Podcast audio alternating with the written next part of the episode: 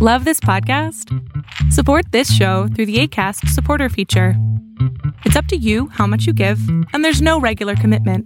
Just click the link in the show description to support now.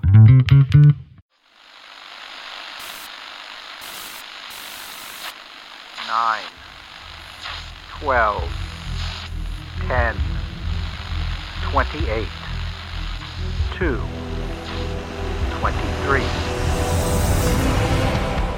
This is Deep State Radio, coming to you direct from our super secret studio in the third sub basement of the Ministry of Snark in Washington, D.C., and from other undisclosed locations across America and around the world.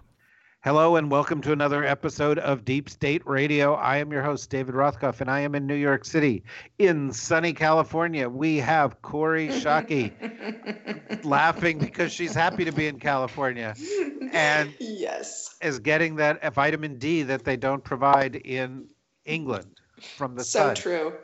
Uh, and somewhere in you know a deep sub basement of the Georgetown University School of Law in her um, new uh, suite uh, associated with her exalted position there uh, is Rosa Brooks. Did do they give you like a, a like a walnut lined or mahogany lined sort of They didn't give me suite of anything. rooms? They gave me a picture.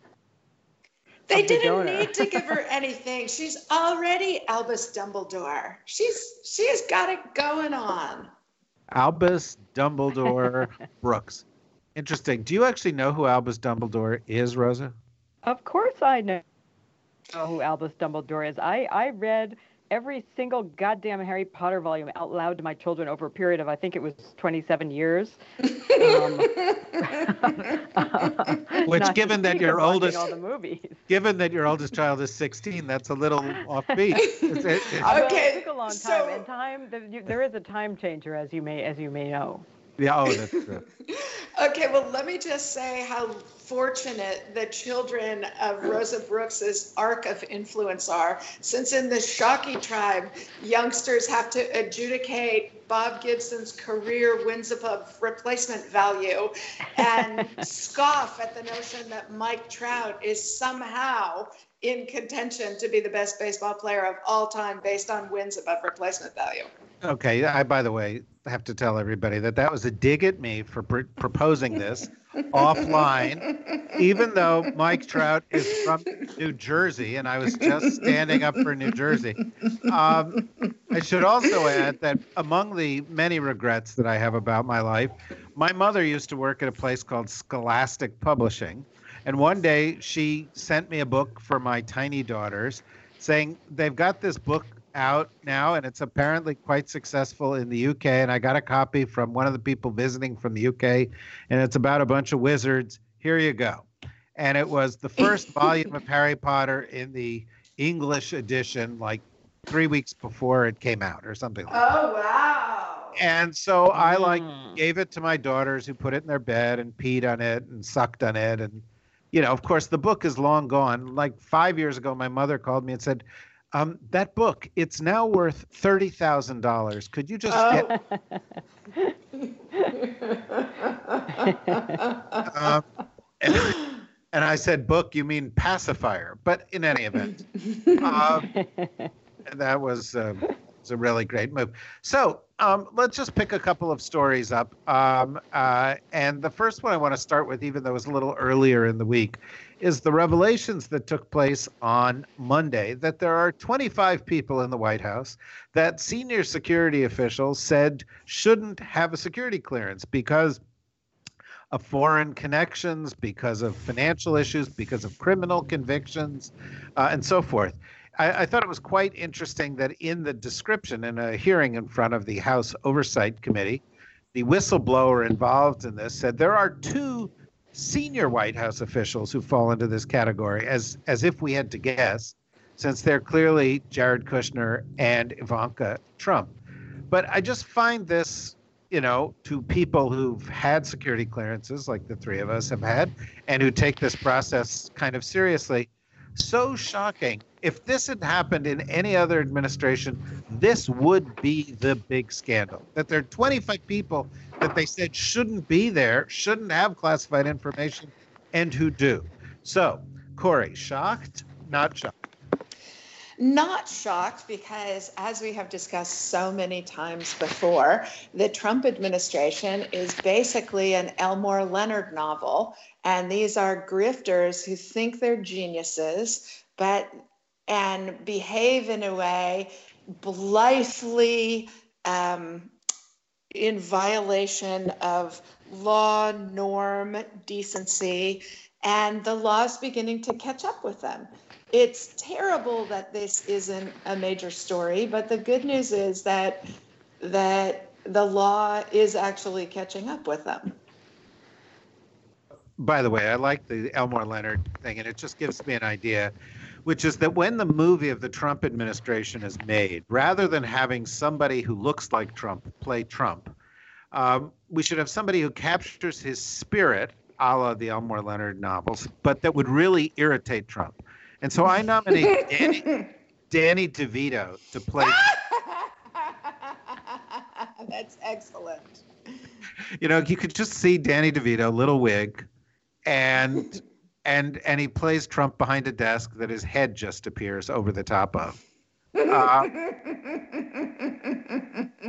I, you know, I really, I, I really like this. Rosa, where do you come out on all of this, giving out secrets to people who shouldn't have them? Well, I have somewhat more mixed.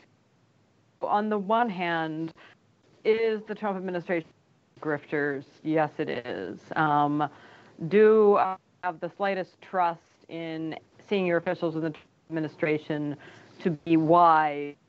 Uh, what, should be done with national secrets? No, I don't. That that all said, um, I think that the rules governing security clearances, the rules and the procedures governing security clearances, they're granting appeals from denials and so on, are Byzantine, antiquated, and often uh, irrational. Um, so I also have no particular confidence that absent the interference of said Trump administration grifters, that uh, the system as it existed prior to the Trump White House would somehow consistently or even mostly get it right. Um, I think that we have seen that we have given security clearances at a very high level to people who made manifest the fact that they should not have ever had them. Uh, I'm thinking of people like Edward Snowden, um, uh, you know, who had no foreign ties, no business, you know, nothing there that would that that in fact were quite bad at predicting who is going to misuse classified information. As as we've discussed on this podcast and other at other times, we also greatly overclassify many things that shouldn't be classified. It's extraordinarily hard for people with quote unquote foreign ties to get high level security clearances at a minimum. There are often extensive delays which uh, works in practice to keep our uh, intelligence community and those in other agencies, such as the Defense Department, with high level uh, clearances. It works to keep that group uh, uh, white and generally more clueless about the rest of the world than it would otherwise be. So, so I, I think it's completely appropriate for us to respond to this not at all surprising news by saying, boy, you know, however we handle security clearances, whatever the process is, it shouldn't be up to a bunch of assholes uh, uh, who are who are going to you know profit from it to you know suddenly jump in and and intervene in decisions made by career civil servants. But I also don't think that should should make us uh, start claiming that the pre-existing system is anything other than frequently, as I said, arbitrary and antiquated. Um, well, yeah, and also, you know who got a legal security clearance is Donald Trump. Um, Being elected to office gives you the right to have access to that. I I just want to say in defense of Donald Trump uh, that I am not sure that uh, that those hardworking civil servants that Rosa rightly extols the virtues of ought to be put in the position of determining that somebody the American people voted into a major office in the land, whether in Congress or to the presidency, shouldn't get a security clearance. I feel like, you know, voters' judgments are the arc of our safety. And if they fail us, I, I think there are limits to which we should allow unpolitical and therefore less accountable processes to be able to, to substitute for our own bad judgment. Yeah, well, yes, there's there's no question about that. Although you've got to wonder, Rosa, you know, the, Trump had a meeting with the Russians where he gave away information that was allegedly obtained by the Israelis that was classified. Um, there are 25 people who shouldn't have these kind of clearances. We don't have the benefit of the intercepts of U.S. government um, uh, officials that other governments do. But don't you have to wonder whether our allies are wondering whether they should be as as as forthcoming as they have been in the past in sharing their intelligence with us? I'm sure they are wondering exactly that, and I'm sure that quite a few of our allies are withholding information that in any other administration they would have gladly shared. But, but you know, I wanted to echo Kori's point and maybe put a slightly different twist on it. Um, you know, who decides what information should be classified in the first place? Who decides what classified information uh, should be declassified or should be shared with what people. You know that that's not there's not some scientific formula for that, and and it is an inherently political set of judgments. And when we pretend that it's something else, I don't think we do anybody a service. I, I also think you know part of the reason that I I'm a little reluctant to sort of start using uh, allegations about the improper sharing of um, national security secrets as, as a cudgel against Trump is because I think it's it's entirely easy to imagine, and, and in fact we've we've seen it in the past, similar charges uh, being used against people on the left, right? I mean, I mean, imagine a hypothetical uh, uh, American president from the Democratic Party who was viewed by the right as uh, a traitor for for being anti-interventionist or for wanting to make peace with some adversary and who made the decision that some information sharing was appropriate. You know i could see that person being pilloried um, even for doing something that that the three of us might all agree was a good thing so i you know i'm i'm somewhat uncomfortable with this being our our objection. You know, I I I I'm generally speaking in favor of creating and adhering to standardized policies with with mechanisms for creating exceptions that are themselves transparent. Um, and clearly, at, from a process perspective, that that didn't happen here. Um, you know, and and I'm I you know would nothing would shock me about the Trump administration in terms of the the either process fouls or or motivations that stem from a desire for personal gain of one sort or another. But but I nonetheless think that the the arguments that say, oh, but this violates our, our national security are, are probably somewhere between exaggerated and potentially dangerous in terms of the impact on on uh, future actors and on the political discourse. Well, clearly, the way they treat um, security issues uh, is going to be one of the things that reflects on Trump as we get moving forward into 2020.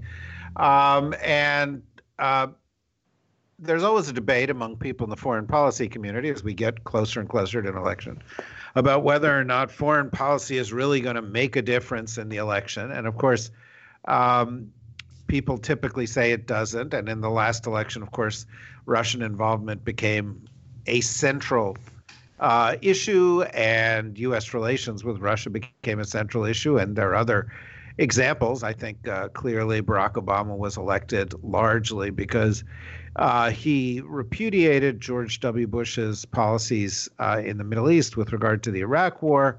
um, and so on. So there are recent examples where foreign policy plays a bigger role. Um, there was an article in Vox uh, recently by Alex uh, Ward suggesting that Trump might be able to have uh, a, a strong foreign policy narrative for himself, saying he defeated ISIS. Uh, he's sort of pruned things back with the North Koreans, made it a little safer, embraced Israel. He's been pushing back on the bad guys. He's been fixing trade problems. Military spending is on the rise. Europeans are spending more money on defense, uh, and so forth.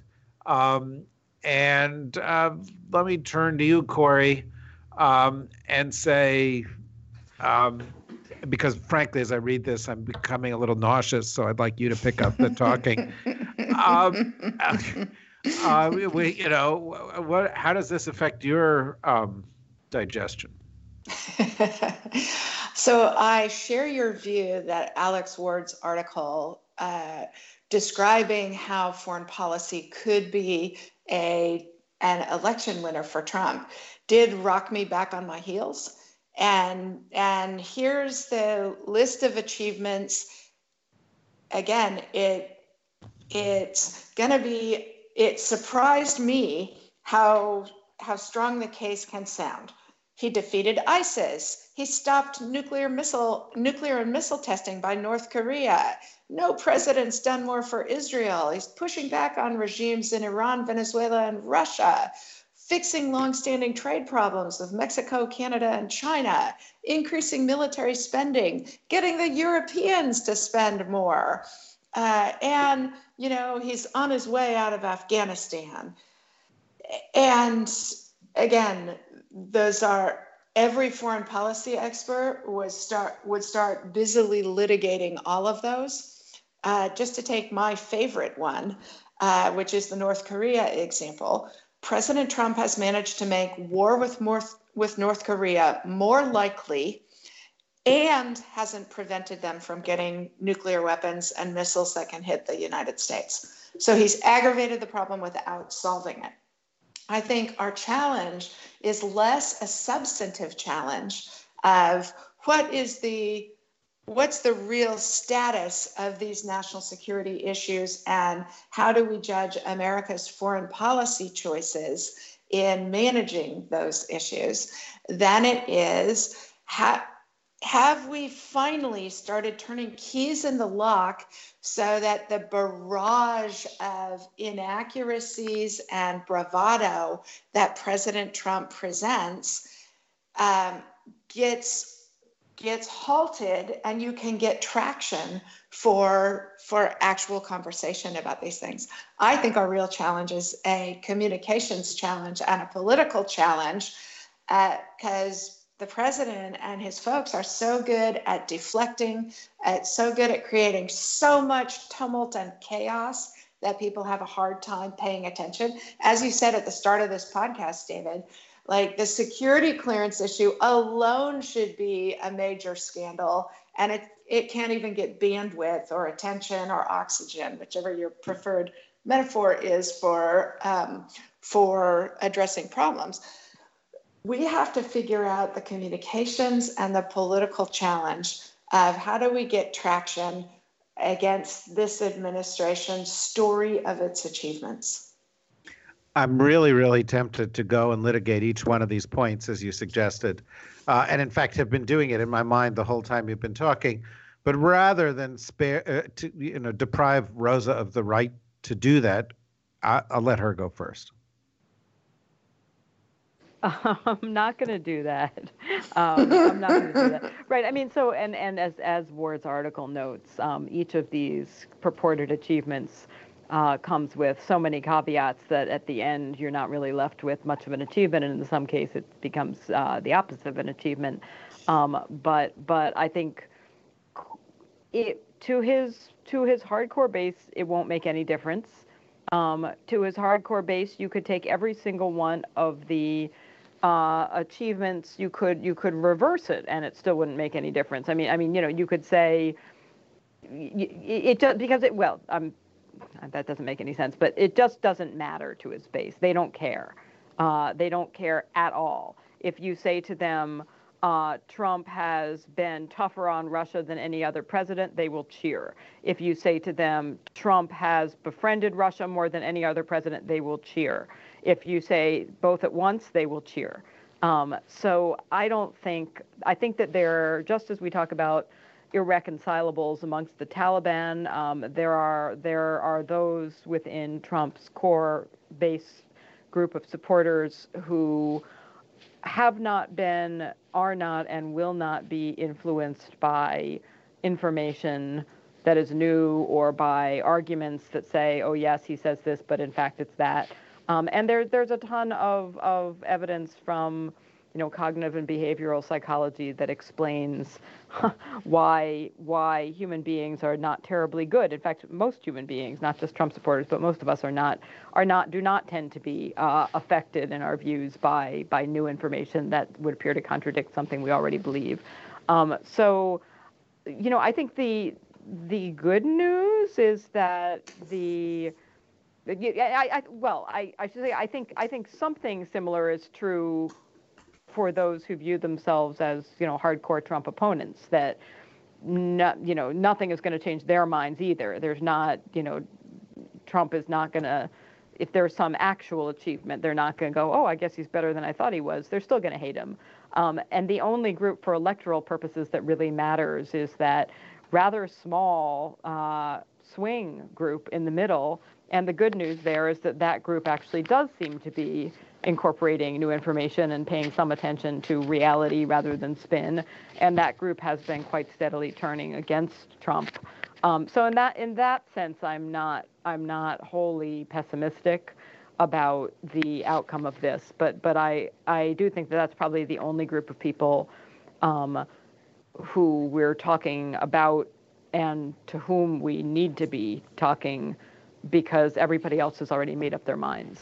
I think you're very charitable to suggest that it's confirmation bias, which is what you were getting at, uh, in terms of when people listen to these stories and see what they want to see in them. Uh, there's also uh, a very little known uh, psychological phenomenon known as stupidity bias. Um, which, which I, I think does play some role uh, in all of this. Um, I, I, you know, I just can't help it. You know, you say he defeated ISIS, but actually there are tens of thousands of ISIS troops. Uh, we did seem to set back the effort to establish a caliphate, but a lot of that effort occurred under Obama. And oh, by the way, uh, the punchline of this is that Syria remains with Assad and with Russia and with Iran, and um, the the risks within the region are not diminished.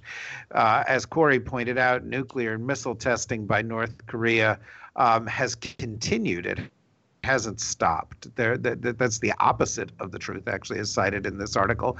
Um, uh, and uh, the the situation is more dangerous than it was.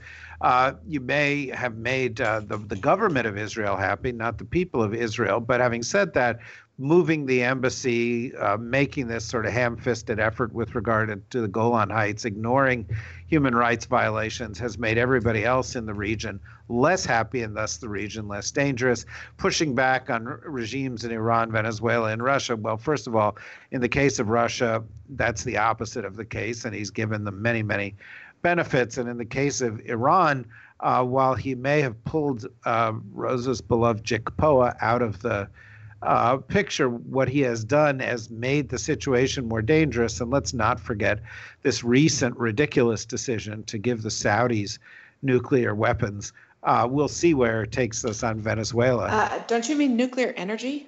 Yeah, nuclear energy. Excuse me. I'm sorry, I misspoke. Uh, nuclear technology is actually what I meant to say.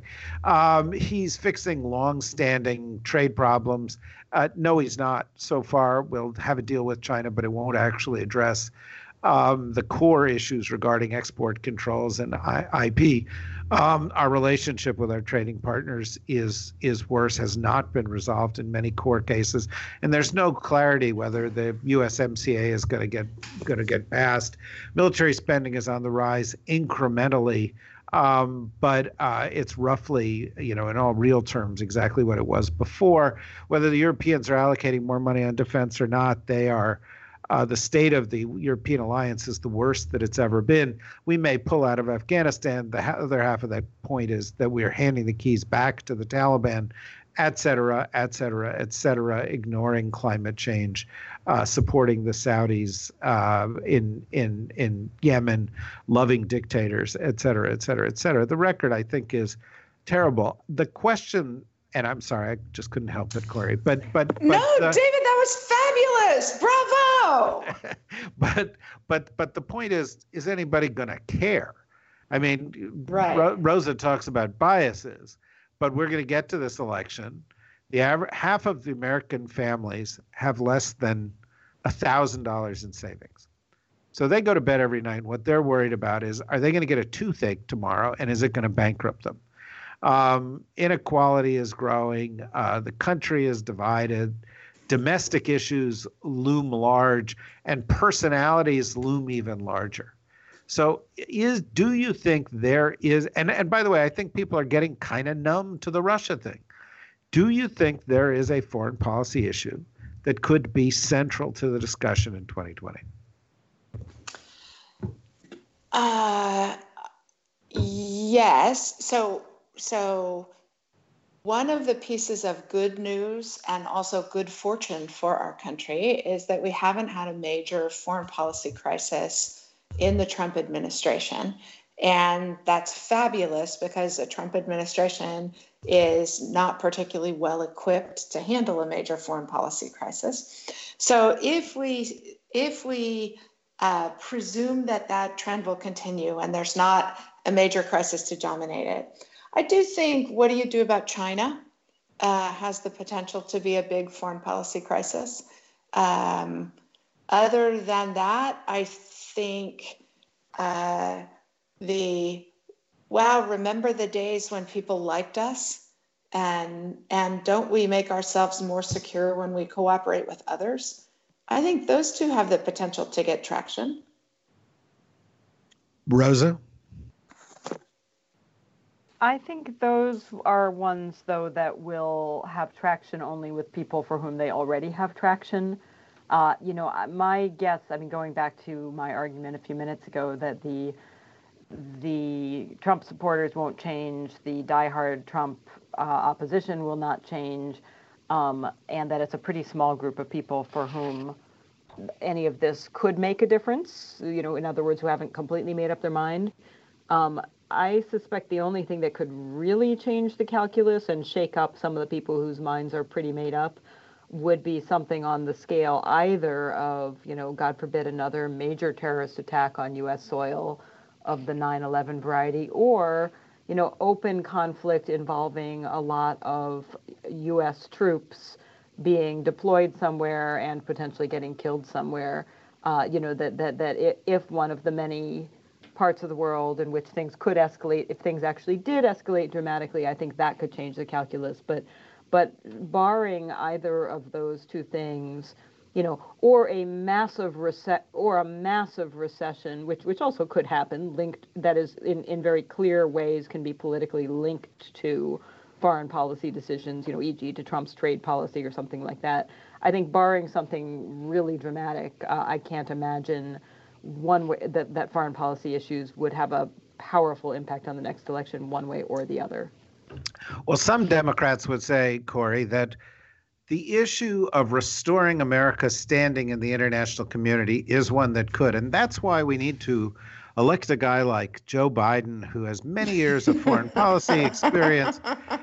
Um, let me just remind of two things. I'm sorry to interrupt, David, but but I can't. I know you're baiting me with the Joe Biden reference, and I'm absolutely going to sink my teeth into it because not only did uh, Robert Gates, that fine public servant, serious analyst of the world and superb Secretary of Defense say Joe Biden has been wrong about every foreign policy issue of his lifetime. But allow us to recall that Sarah Palin fought him to a standstill when she debated him in the 2008 oh, election cycle. That is really harsh.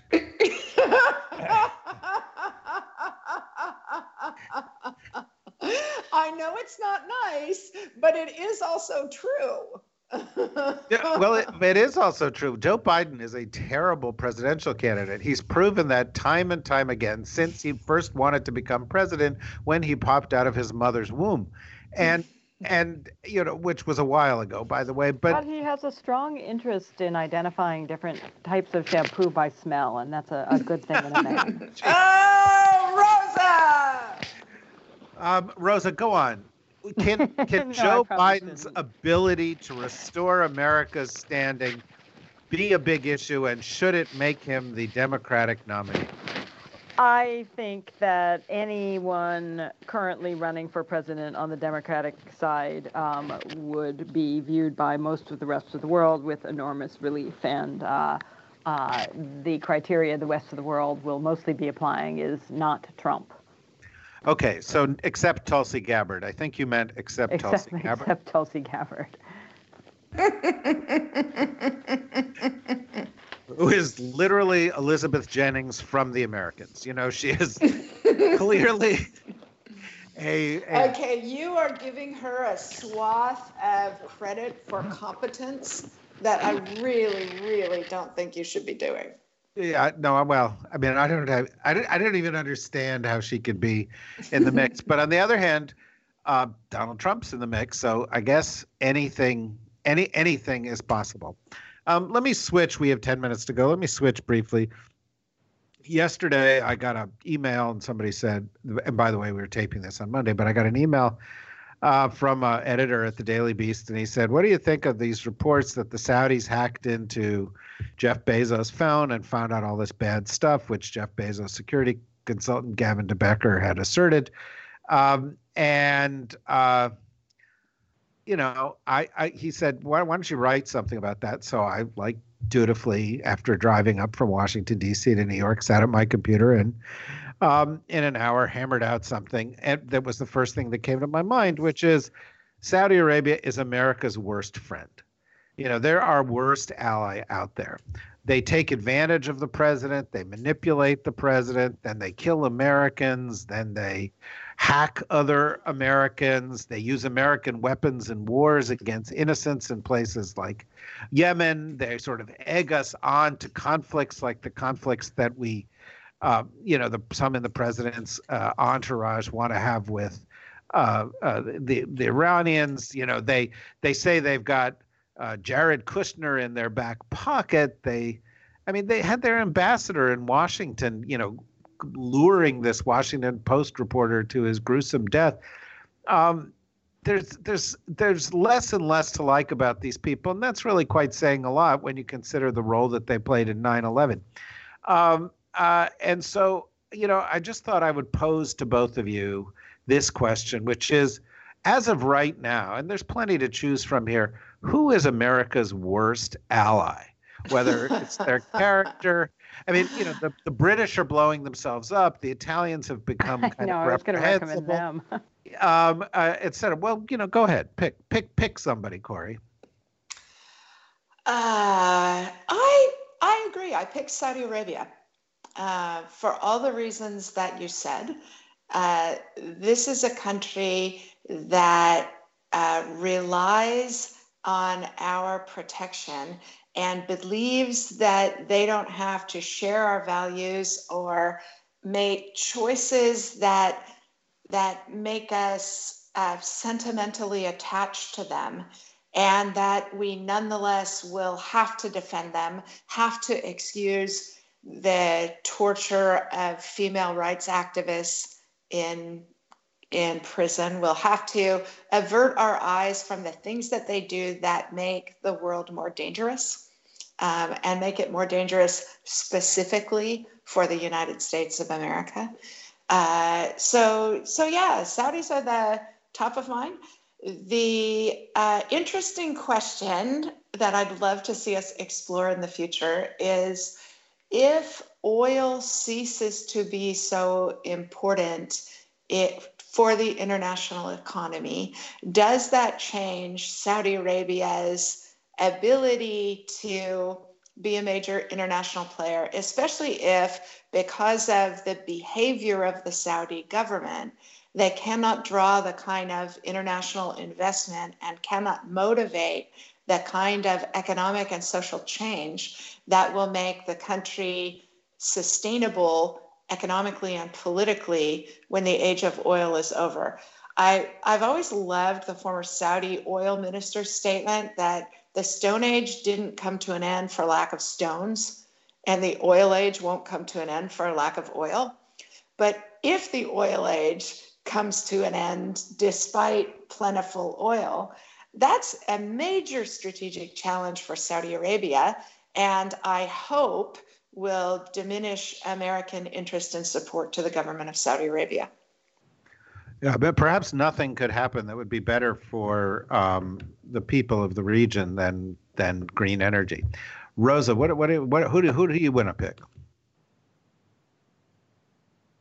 It's kind of a, a hard choice. I, have been I've been I'm I'm tempted to nominate uh, the Brits simply because they're in such a state of of chaos, but that wouldn't really really really be quite fair since uh, we, you know, who knows? They may yet pull a rabbit out of the hat. And so far, this does not, weirdly enough, does not appear to have affected their behavior on most of the international issues that matter to us. But uh, I was, I was going to pick Israel.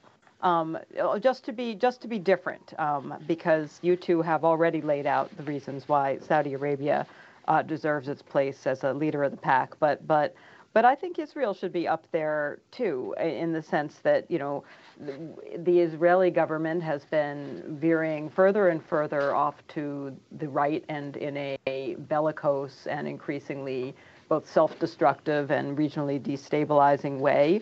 Um, the current prime minister uh, uh, looks likely to end up in prison, which seems to be where he where he belongs, and the kind of blindness of, of U.S. support for Israel, which often tends to equate uh, support for Jews and opposition to anti Semitism with support for an extreme right wing government of Israel. Those two things should not be equated. You know, that, that blindness of American support has been bad for Israel, bad for the United States, bad for the region, and remains a major a major source of regional angst and instability. It, you know, Israel's role has been extremely pernicious. This is not to obviously excuse acts of terrorism uh, on the part uh, of Hamas or, or other actors in the name of opposing Israeli expansionist tactics or Israeli policies. Um, but but nevertheless, uh, you know, it's it's this is this is not a nice this is not a good state from the perspective of its policies in the region, um, and we should you know it, we we should not be doing as as Trump has done, which is sort of increasing the Israel right or wrong, and right is actually just fine. Uh, uh, with us, uh, we shouldn't be doing that. We should, if anything, be, be doing the opposite, which which Obama tried to do, albeit not very skillfully, um, but President Trump obviously has, doesn't have the slightest interest in doing. I think those both were excellent answers because I agree with both of them. Um, uh, in fact, when I wrote this article, there were two paragraphs in it which I went through the other kind of candidates for the job and came up with the fact that Israel was a very close second to the Saudis. Yeah. Uh-huh. Uh, do, do you agree with that, Kori? that the yes i do i think the near-term partisan choices of the netanyahu government to politicize support for israel and to link it so closely to his relationship with president trump is actually really bad for israeli security and and could create a backlash uh, among americans so I think it's a really dangerous game that Israel is playing, and I support what I support Rosa's um, description. There you have it, folks. That's why we here are the core of the Deep State Radio group because we agree on everything. There's almost nothing that we don't agree on, although perhaps it would the the wins above replacement about Bob Gibson and Mike Trout produced a something something like a heated debate. And even in that case, I don't I, I don't really um, I don't really uh, dispute. I know that. very well you have an honest and rich appreciation of St. Louis Cardinal Bob Gibson's centrality in the pantheon of great baseball players, David. Well, in fact, as I've told you, I think before on past episodes, the very first sort of, well, the second baseball, the first baseball memory I have is that my mother took me to my first baseball game at Candlestick Yards. Well done for that nice lady. And she took us, and when I saw the Giants play the Cubs in a doubleheader, we sat in right field, and Willie McCovey hit all these uh, foul balls at our heads. Um, That's great. And which was a great experience. But then when I was old enough to take myself to a game, the Cardinals were my favorite team, and I was went, was going to a game, and I spent a whole night working on a T-shirt in which I carefully recreated the Cardinals logo of the Cardinals on a bat and so forth. Oh, most excellent. In in magic markers, and went to the baseball game, and it rained, and for a number of days, there's this kind of reverse image on my chest um, of of this running logo. But I back back in the day, I I, I shared this view, um, and I'm sure you did the same thing, Rosa. yes, yes, David. Have you ever been to a baseball game, Rosa?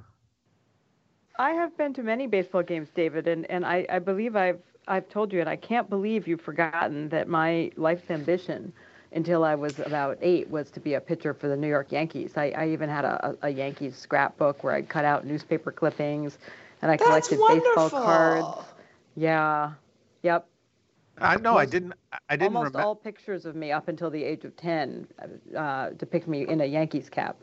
Oh, that's adorable. Do you mean when you were being shaken down by by people in your kindergarten? You think that has something Reds? to do with it? No, I think it's adorable. And I did move on to become a Yankees fan right around the same age. Um, well, there you have it, folks. We've really covered all the important issues here. Um, let me offer up a couple of announcements, as I did in the last episode. In the coming weeks, Washington for Beautiful People will be uh, our other podcast. It will be available on a separate feed with Deep State Radio and National Security Magazine, continuing to be available in the Deep State Radio feed. And this week, our guest on National Security Magazine is Senator Chris Murphy. That podcast has done extremely well because we've had great guests. We hope you'll join us for that. This Thursday, we're launching uh, another uh, experiment, Deep State Radio Live at the Comedy Cellar, which is going to be um, our experts and some comedians talking about uh, things in a live format. So people will actually be able to join us by going to our YouTube channel and offering questions, uh, uh, later calling into the show. And once a month, we'll do a live thing at the Comedy Cellar um, with some comedians and with some analysts, as we've done in the past on election nights. Uh, and our podcast will remain uh, free, but uh, of course, they come with some considerable cost to produce. So we really encourage you to be, please become a member. Members receive early access to the podcast via private member feed. Uh, an ad-free experience, bonus content, discounts on swag, and a mug. Um, and if you want something else, if there's something else we could do to induce you to become a member, you know, just tweet at us at deepstateradio.com. We'll think if we can do it. I mean, we're not going to give you a car, but you know, something that made some economic sense, we would do it because we would like you guys to become members and go out and get your friends to listen to this, which is, in our estimation and that of many people who we are not even related to, the best national security and foreign policy podcast that there is. So join us again for Deep State Radio. Get more stuff at uh, the DSRnetwork.com. Um, and we'll see you again next week. Deep State Radio is a production of the Deep State Radio Network, a division of TRG Interactive Media. Our podcast today was produced in cooperation with Goat Rodeo Productions and was supervised by Ian Enright. Join us again for another episode of Deep State Radio. If you don't, we know where to find you.